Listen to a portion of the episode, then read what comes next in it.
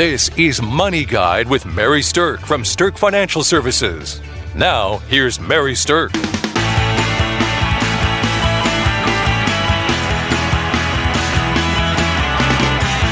Welcome to Money Guide with Mary Sterk, and today we are talking about the coronavirus outbreak and the markets. And we want to talk a little bit about understanding some of these things, understanding the coronavirus impact in relation to overall population and other diseases, and then some thoughts about what to be thinking about when it comes to your investments in relation to this coronavirus outbreak. And with me today, I have certified financial planner Kelsey Banky, and Kelsey's actually done a fair amount of research on some of the statistics behind this. So, welcome, Kelsey. Thank you, Mary. So, first of all, this coronavirus, obviously, for most people listening, you're aware that it originated in Wuhan, China, and it's sickened a lot of people. Um, in fact, as of the date that we're recording this, um, there was actually about 81,000 cases worldwide, and there has been 2,768 deaths worldwide. Now, that number changes on a daily basis, so by the time you're listening to this, I don't know what those numbers will be. However, those numbers are, are what we know of today. And when people are thinking about this virus, I think that it's the, the biggest thing that's happening out in the marketplace right now related to the coronavirus is simply fear.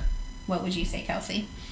I would say fear, absolutely. Uh, it's a it's a scary thing because we it's unknown. Like there's so much mm-hmm. unknown about it um, but when I find comfort in looking at statistics, so we're going to come at you with a lot of statistics today. Um, but hopefully, you know, this this will kind of phase out just like a lot of other major uh, pandemics and, and, epidemics have. Um, and we've seen a lot of them over even just my short lifetime. uh, I mean, we're, we're not even going back to like Black plague years. Uh, we're looking at you know things that have happened in the last 30ish years, um, and it's it's just really interesting when you start looking at the t- statistics because you have to always take what's happening on the news, what's being said on the news with a grain of salt because fear and is what sells, is what goes into the headlines because that's what sells, but when you can dig into the data a little bit more, um, I find some comfort in it. So let's talk about it. Yeah, um. First of all, I think we should start with just in general population sizes. Um, so Wuhan, China, I had never even heard of this city right. until this all happened. But this is a pretty big city. They have a population of 11.9 million people. When we say China has a large population, like this starts putting it into context. Uh, they have 1.38 billion people in China. In this particular city, just shy of 12 million people live there. Now, now hold, let, let, let me just interrupt you for a second here, Kelsey, sure. because let's put that in context with the U.S. China has 1.38 billion people. The U.S. has about 327 million people. So exactly. China has many, many, many, many more people than the United States has. Yeah, and Wuhan is is actually just just a tad, just a tad smaller than the Los Angeles metro area. So it's we're talking a pretty big city, mm-hmm. um, not some small little village where every single person has died of coronavirus. um, so it just you know, and I'm not discounting those deaths. It's always sad when people die of sickness, but just to put again put that into context of how many people are in this population and that tight of a population disease can spread more quickly so um, now i think we should also put this in context of other illnesses. So the flu is the most common virus, probably, uh, and one of the most common in the United States. At least everybody's aware that we have flu seasons. Mary, I think you said you pulled some data on that. I have. So, according to the Center for Disease Control, they, they look at things in what's called flu season. And flu season isn't a calendar year, it's um, generally from like September to March, is the flu season. So the last flu season that we went through was the 2018 2019 flu season. So that would have been September 2018 to like March ish or 2019. And in that flu season, according to the CDC, about 42.9 million Americans had the flu. So 42.9 million out of 327 million Americans had the flu. We had a lot of flu. a lot of flu. Mm-hmm. now, of that number, 61,200 people actually died of the flu. So the actual flu, this includes influenza and then pneumonia that's coming out of this influenza, 61,000 deaths in the United States from what's credited to the flu, according to the CDC.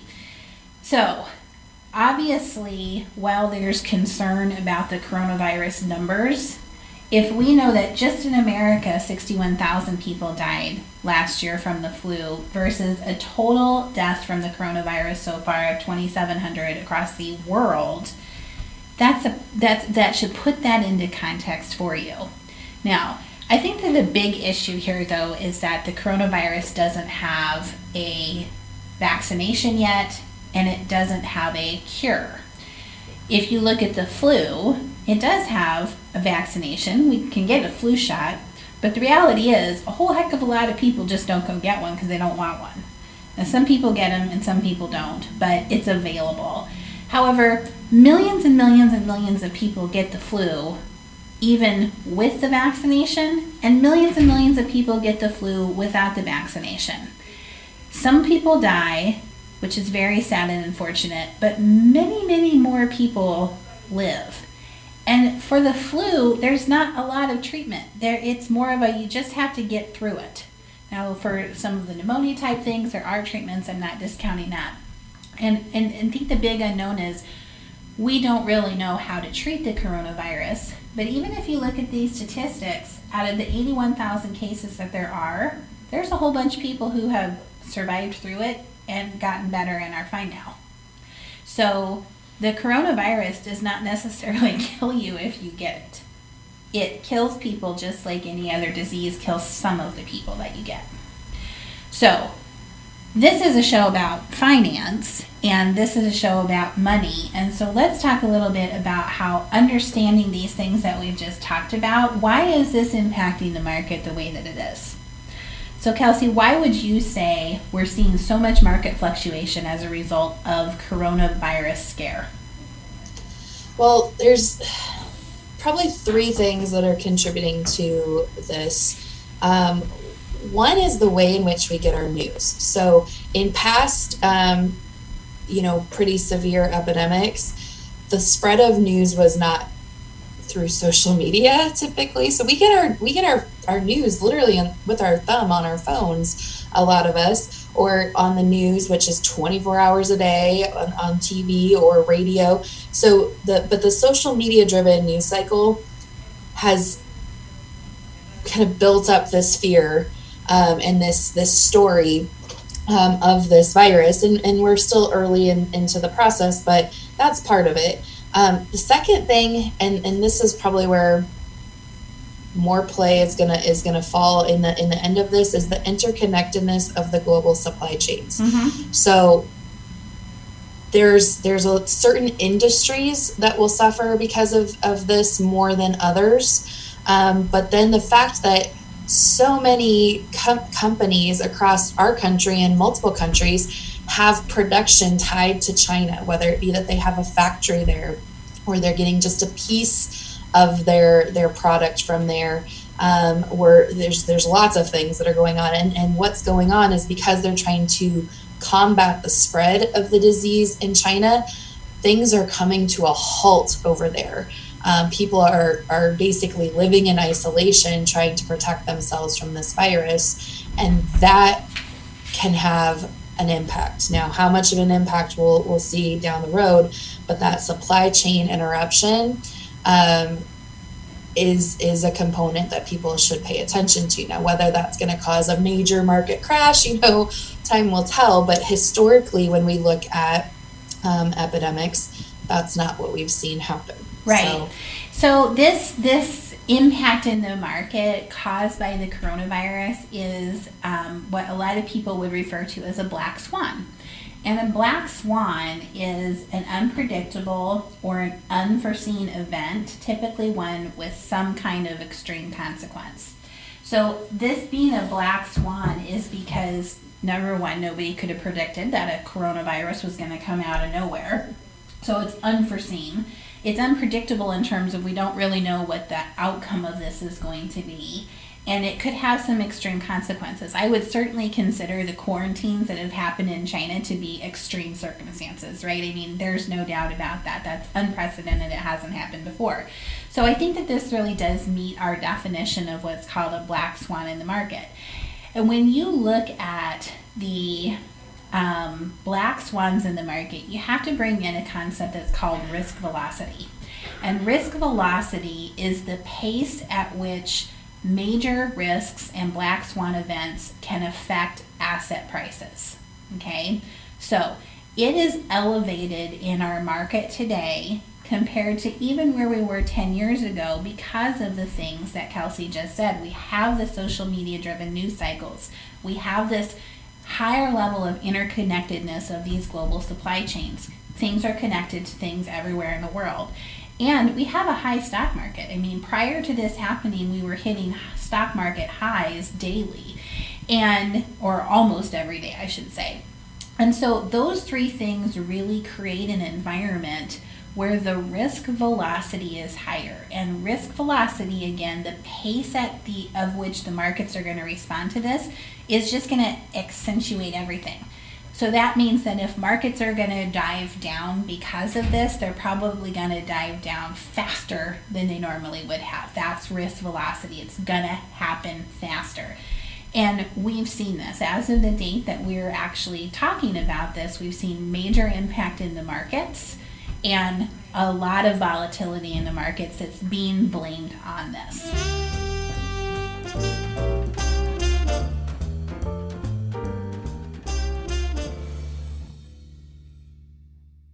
Congratulations to Mary Sterk for being named the 2020 Forbes Best in State Wealth Advisors list for the third year running.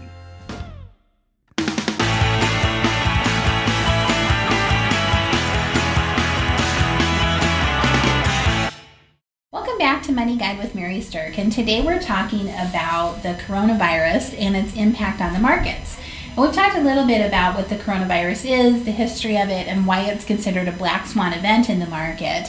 Now, I want to talk a little bit about um, historically what has happened in the markets when we've had other pandemics or epidemics and what's happened in our markets and in growth rates of countries like that. So, Kelsey, I know you had a statistic you wanted to share about this. Yeah, so the there's lots of different you know epidemics that have been tracked over time, and when you look at the six month change percent change versus the 12 month percent change um, just on like the S&P, let's say, and this is all data according to the Dow Jones. It's really interesting um, to look at that because even though you might see, you know, that immediate drop, um, historically, these epidemics aren't having long-term impact in the markets. Right. Um, and, and that's just again, it's it's interesting. Now, who knows? This is a different different disease, different time historical performance, of course, is no guarantee um, uh, of future performance, but it's what we have to look at. So we, that's why we look at it. So um, the the SARS epidemic that was back in April 2003, and which also originated in China. Originated in China. So this one's getting a lot of attention again because there there are some likenesses between the two situations. Um, but six months out from the SARS epidemic, the six month percent change of the S&P was 11.66%. The 12 month percent change of the S&P was 18.36%. So really 12 months um, into that epidemic, the, the, markets were not negatively impacted by that. Um, now, there's a little bit of concern and, and a little bit of talk about, well, look where China's come since 2003, how far they've come in the world. And, and what they're talking about is back in 2003, the percent of global GDP, um, so the, the amount of the market share basically that, uh, that China represented was about 8.7%. Fast forward now to 2019, 2020, um, and they have 19.3% of the GDP. So their share of the global economy is going up and going up at a, at a pretty rapid pace. So the concern there is if millions and billions of people are now living in isolation or quarantine trying to either either by requirement or self-imposed trying to protect themselves from this virus uh, they're not out spending. They're right. not out buying things. They're not out consuming things. Now put the to put that in perspective things kind of slow down a little bit here in the us during flu season. People do a little bit less trying not to, to contaminate themselves. But we're talking a huge level of quarantine in China and then billion people doing right. this. So there's certain, like I said before, certain industries, certain types of goods, and things like that that are projecting um, that their numbers for 2020 are not going to be where they had originally thought they would be because this anticipated reduction in spending and consumption was not um, in in their projection and their numbers. Now, the other important thing to look at historically is like that um, Charles Schwab came out with a study too, looking at the MSCI World Index, and they took a whole bunch of these past pandemics or epidemics. So things like even HIV and AIDS, looking at the SARS, the avian flu, swine flu, cholera, Ebola outbreaks, the Zika virus that was more recent, measles outbreaks, and things like that. And essentially, to kind of put it in perspective, in most of those situations, the market was down uh, in the month after the pandemic came to light.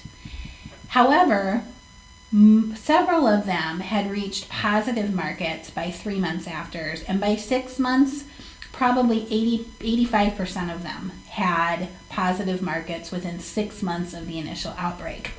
And so that's what I want to stress is putting this into perspective that even though this is new, even though it's unpredictable, even though we don't know what the outcome of the coronavirus is going to be, and even if it spreads and becomes something that that affects more of the world, there's more deaths with it.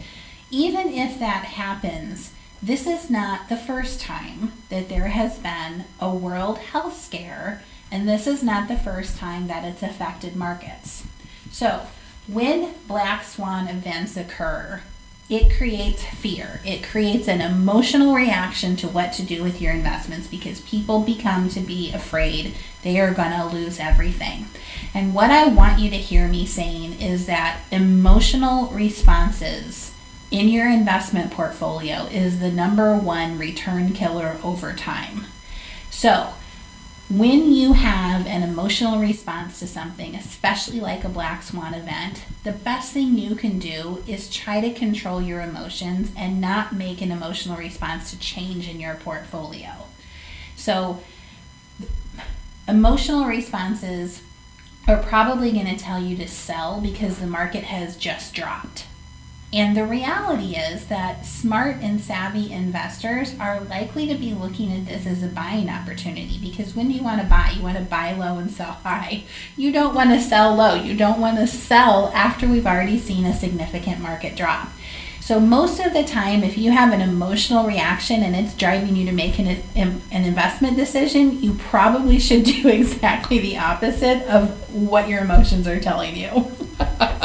It's it's so true though because uh, people get nervous and they want to just protect and pull things close. I mean, you do this mm-hmm. with your children, um, you do this with your money, but you need to resist that instinct when it comes to your investments because you're doing nothing but locking in the loss. Right. Because what what could happen is we could see a bounce down for several days, weeks, or months but historically, when this kind of thing has happened, the market has bounced back out of it in a relatively short amount of time. So if that plays true again this time, writing it out for a short amount of time and it's like you didn't have a loss um, at all because you didn't sell anything when it was lost. Right. Um, but this this also puts a focus right back on having a good plan, having a good income plan. So if you do need to take money out and you do need to live off of some of the money in your investments, it should have already been protected because we can't predict a black swan event any better than the next person can.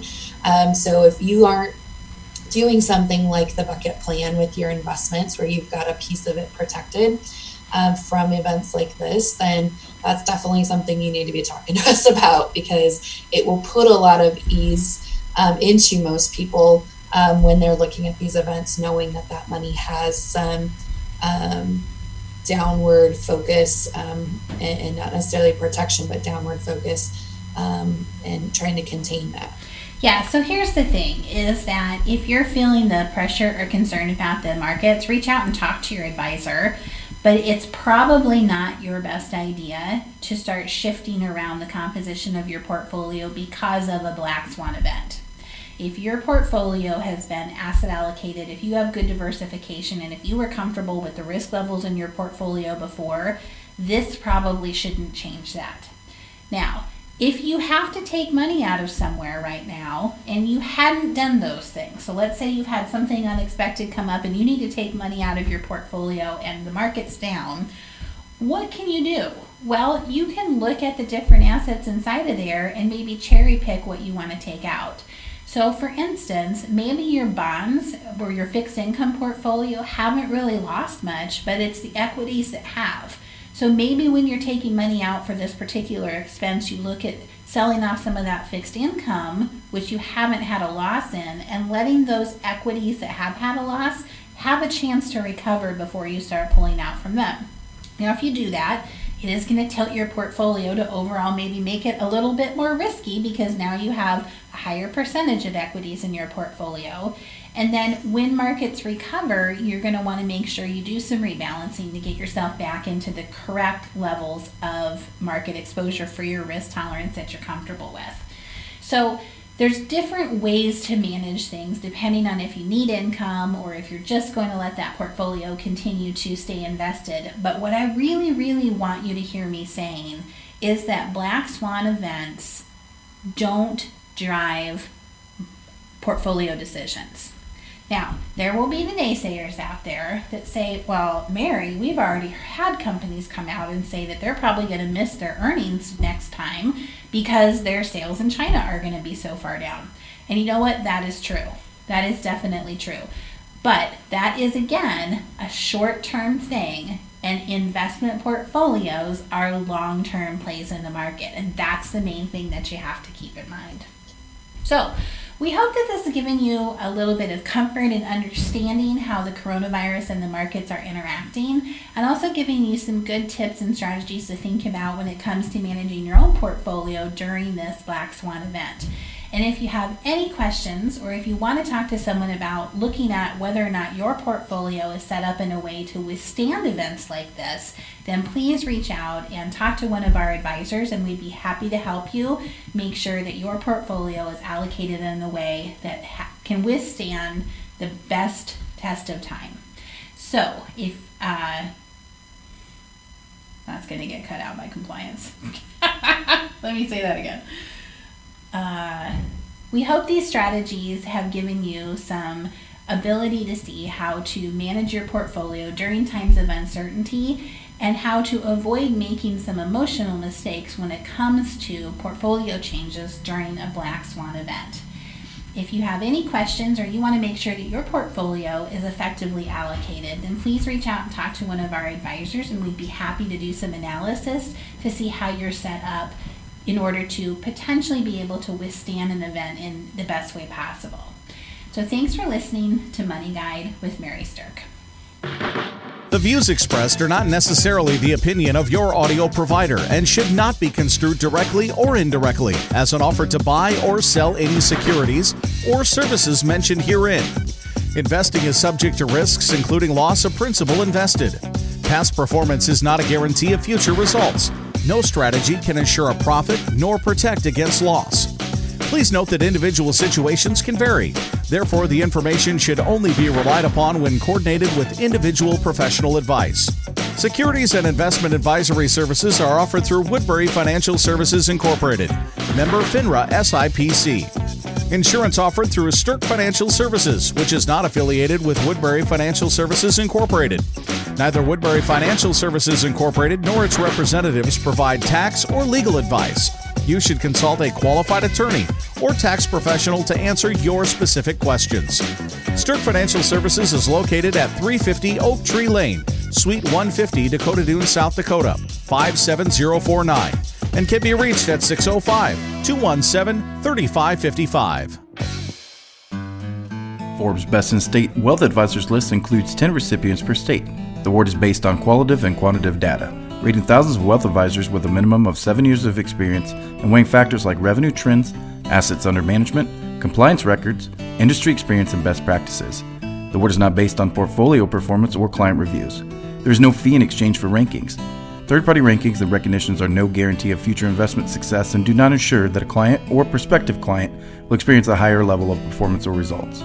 These ratings should not be construed as an endorsement of the advisor by any client, nor are they representative of any one client's evaluation.